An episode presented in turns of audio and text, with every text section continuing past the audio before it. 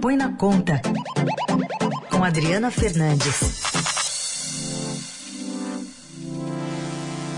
Adri, bom dia. Bom dia, Carol. Bom dia, ouvintes. Boa sexta a todo mundo que está aqui com a gente na Eldorado. Isso aí. Adri, é, vamos começar falando sobre a nova presidente da Caixa Econômica Federal, que pretende criar um comitê de crise para apurar assédio. A substituta de Pedro Guimarães, Daniela Marques, que é uma força-tarefa para afastar é, das denúncias a operação do banco. A partir até de novas gravações, né, novas é, informações que as pessoas tiveram contato ontem a partir da divulgação é, pelo portal Metrópolis, né, de gravações de reuniões da Caixa Econômica divulgadas ontem, mostrando o agora ex-presidente do banco, Pedro Guimarães, proferindo palavrões e ofensas durante reuniões de trabalho, nos áudios, ele pede para um auxiliar anotar os CPFs dos presentes, isso porque ele puniria as pessoas caso o que foi falado na reunião vazasse. Ele dá atribuição para anotar os CPFs para Celso Leonardo Barbosa, que é vice-presidente da Caixa. Pedro reclama de decisões que foram aprovadas pela diretoria da Caixa que não passaram pela avaliação dele. Quem for responsável vai deixar de ser ou vice-presidente, ou diretor, ou superintendente nacional, ou gerente nacional. Então, Celso, é para vocês. Que o, o Vreca eu quero isso no detalhe, eu quero os CPFs de todo mundo. Não é aceitável. E de novo, para a opinião de vocês, que é o que mando. Então eu não estou perguntando, isso aqui não é uma democracia. É a minha decisão. O quanto tem nessa manifestação da nova presidente da Caixa de cálculo político, né, para não contaminação da pauta, não contaminação do banco, e quanto tem dela quanto mulher à frente desse, dessa instituição, Adri? Carol, eu acho que em primeiro lugar tem um problema na Caixa Econômica Federal, no comando da Caixa, né, que está por trás de Pedro Guimarães. O Ministério Público Federal vai apurar, quer dizer, já está apurando se mais dirigentes da Caixa praticaram, acobertaram ou trabalharam para abafar as denúncias contra Pedro Guimarães na Corregedoria Geral da Caixa, que é vinculada diretamente à presidência da empresa e por isso muitos das, muitas uh, das pessoas que fizeram as denúncias reclamaram exatamente disso, da corregedoria estar vinculada à presidência. Esse é um órgão que foi criado em 2015 para fiscalizar as atividades funcionais e a conduta dos seus empregados, sejam eles gestores, dirigentes, inclusive de forma preventiva e pedagógica. O que a gente está vendo é que essa rede de proteção, né, para as mulheres e também para o assédio moral, que a gente fica claro nessa gravação, né, o assédio moral do ex-presidente Pedro Guimarães, ele não funcionou. E justamente a Caixa é um banco muito grande, é o maior banco em número de ativos uh, do Brasil, de, de, ativos não de contas, né? De ativos não de contas, né? Então tem mais de 90 milhões de, cont de contas, é um gigante, né? Espalhado em praticamente todos os municípios brasileiros e o que a agora ainda vai ser nomeada, vai tomar posse, é, provavelmente na terça-feira que vem, vai tentar é, isolar a, a, a, o negócio, a operação da Caixa com o restante de todas essas denúncias que não foram apuradas, né? que não, a, não foi, a, não funcionou o sistema, como eu falei, da corregedoria, e é isso que é, ela vai ter que dar respostas, o porquê que não aconteceu e, sobretudo, é, o que eu tenho escrito também nas minhas colunas no Jornal Estado de São Paulo, fazer uma limpa, né? Fazer uma limpa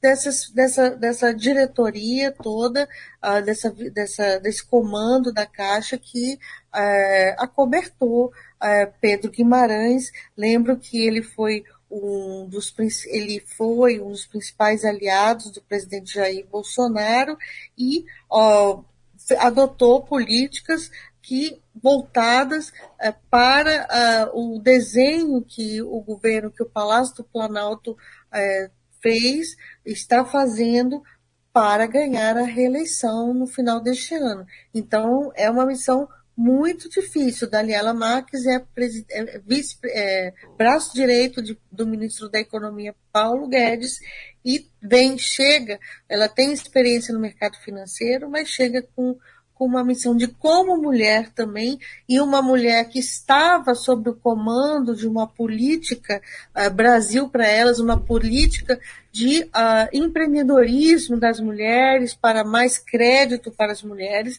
ela tem, vai ter que dar respostas uh, para a sociedade, principalmente fortalecendo a estrutura de governança do Banco da Caixa Econômica.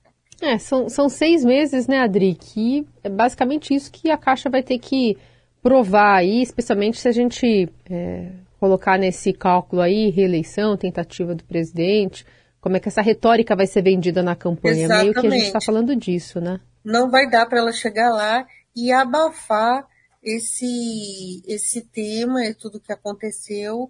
É, são denúncias que já vinham, já vinham essa prepotência, essa arrogância de Pedro Guimarães já era visível, né? Quem conversou com ele desde lá da trans, transição, né?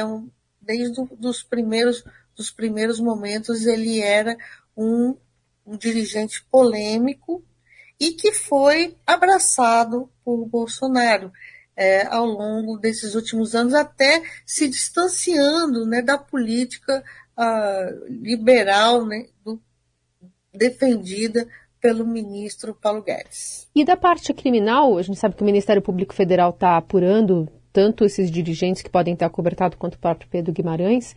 É, pode sair também novidades no futuro, não só essa questão é, corporativa, não, Adri? Com certeza. É, esse caso é, vai, um, vai mostrar aí outras, não só Pedro Guimarães, como outros dirigentes da Caixa. A gente vê aí o, nessa própria gravação o, o, o, o ex-presidente dando ordens né, para o seu uh, vice-presidente. Uhum. Bom, outro assunto que a gente trata com a Adriana Fernandes por aqui é essa aprovação pelo Senado por 67 votos a um em dois turnos, a PEC, que amplia esses programas sociais, cria benefícios para caminhoneiros, para taxistas.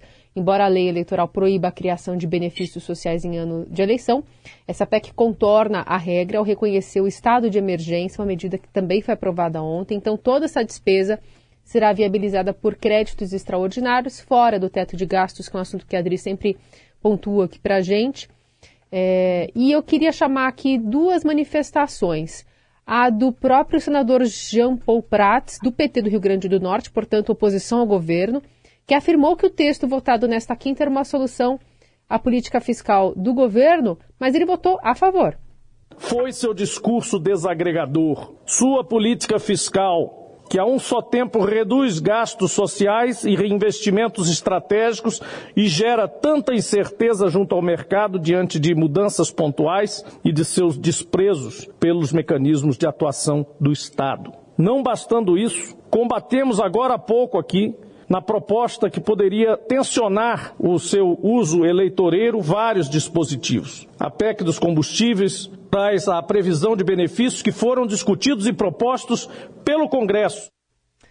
Contorcionismo, né? A gente ouviu muito disso ontem nas manifestações nessa, nessa sessão do Senado. E ouvimos agora também o senador José Serra, único a votar contra, que classificou como eleitoreira essa PEC kamikaze. Eu entendo e me solidarizo com os mais de 33 milhões de brasileiros que passam fome hoje no país, mas há mecanismos para se resolver isso. Basta a disposição da Casa e do governo federal. Um pacote de bondades a menos de três meses das eleições, que só tem validade até dezembro, certamente não é o caminho. É medida eleitoreira que joga o problema para frente. Tá aí essas manifestações para você analisar, Adri. Para mim, eu cubro as contas públicas há muito tempo, Carol.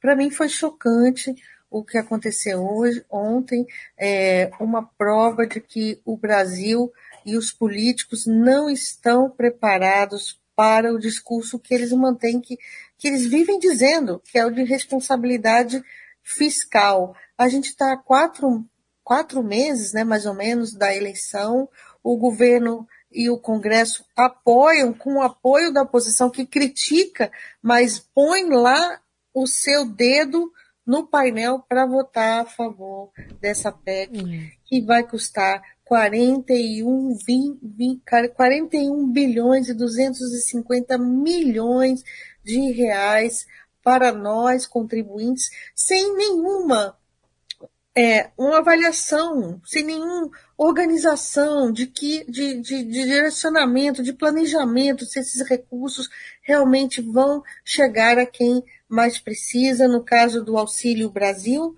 o auxílio que é o programa social, foi criado também um auxílio taxista com um voucher de 200 reais a categoria, custo de 2 bilhões de reais. A impressão que eu tenho é que é 2 bi para cá, 38 bi para cá, parece nota de 2 reais, né? Sim, de 2, 20 reais, 200. Essa sensação que eu tenho.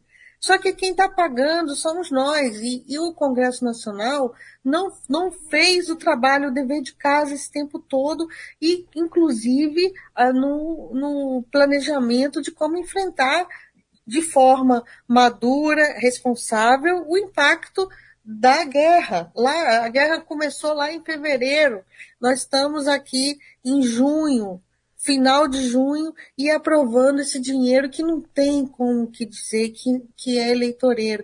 E eleitoreiro não só para o governo Bolsonaro, porque é. todos esses que apostaram e que, e que botaram o seu o, o sim nessa PEC, vão botar, né, porque a Câmara ainda precisa validar em mais duas votações, está votando também de olho eleitoral delas, porque ninguém quis dizer, uh, ninguém quis votar contra a, a oposição, porque não quer aparecer na eleição. É, os seus adversários dizendo que votaram contra um auxílio ou um outro, é, que foram contra os, os, pobres. O que eu vejo e acompanho há muito tempo é que isso não tem nada, esse, esse projeto, essa PEC, não tem nada a ver com uma intenção real dos políticos brasileiros de realmente atender a população mais pobre. É simplesmente eh, jogar esse dinheiro uh, de forma uh, desorganizada e à véspera das eleições. E vale para o Bolsonaro e vale para também os adversários dele que votaram a favor. E, e a gente só viu um voto né, do senador José Serra, do PSDB de São Paulo, que que se posicionou é, contrário, ele está terminando o mandato, não vai, muitos vão dizer isso, é um mandato de oito anos, é, muitos vão dizer que ele não, não vai se candidatar novamente e que, é, e que é mais fácil ele ter votado contra, mas o que a gente vê é que um, um parlamentar ele vai ao Congresso, ele, ele é eleito para defender os nossos, os nossos, uh, os, os nossos objetivos. E Sim. a gente, além desses 41 bilhões, eu vou lembrar aqui, que foi aprovado ontem, o governo já tinha desonerado uh, 17 bilhões da gasolina e do etanol, e, e também no ano passado, teve, vamos lembrar que teve um, várias medidas eleitoreiras que foram sendo uh, adotadas e que já superam em muito mais de 150 bilhões de reais de, é, e... de custo, né? Sim. Para, é muito dinheiro que podia estar sendo, sendo melhor distribuído. É, porque se, não, se, se tivesse ocorrendo isso, melhor distribuição, mais foco, a gente não estava vendo, se fosse realmente a preocupação com os mais pobres, a gente não estava vendo o aumento da pobreza né, nas ruas das cidades e no interior do Brasil. É isso, a, a, a crise né, de falta de recursos, especialmente para os mais pobres, foi provocada pelo próprio governo, né, quando não se planejou para esse pior cenário e aí essas medidas vieram muito a reboque, sem programação, né? As estruturais, as reformas estruturais, estruturantes que poderiam melhorar a situação do país não foram feitas e aí fica tudo isso para a boca do gol, é, pertinho da, da, da, das eleições, enfim, até do recesso parlamentar. E até 31 de dezembro, né? Como se dia 1 de janeiro tá, tá tudo bem, o novo ou o atual presidente, né, reeleito, é, vai ter que assumir a bronca de dar algum tipo de freio de arrumação nisso, mas vai ficar para depois né, desse, desse final de ano, depois vai ter Copa, ninguém vai querer ficar pensando muito nisso. Exatamente. E aí a gente vai ter em 1 de janeiro alguém que vai ter que tomar alguma medida, é, já que vai ser é, bem antipopular, né, para dizer o mínimo. Tem alguns benefícios, Carol, que vai ser muito difícil é, retirar, é, aumentar tributo, é, é, o piso do Auxílio Brasil. Alô? O piso Sim, do Auxílio Brasil é, de 400 para 600 reais, é, dificilmente isso volta. Sendo que é, há, muita, há muita críticas né, em relação a esse piso. Eu já comentei várias vezes aqui, fiz várias matérias mostrando é, que ao definir esse piso estimula a divisão das famílias para receberem mais. Será que essa é, é um desenho eficiente? Como que o próximo governo vai enfrentar?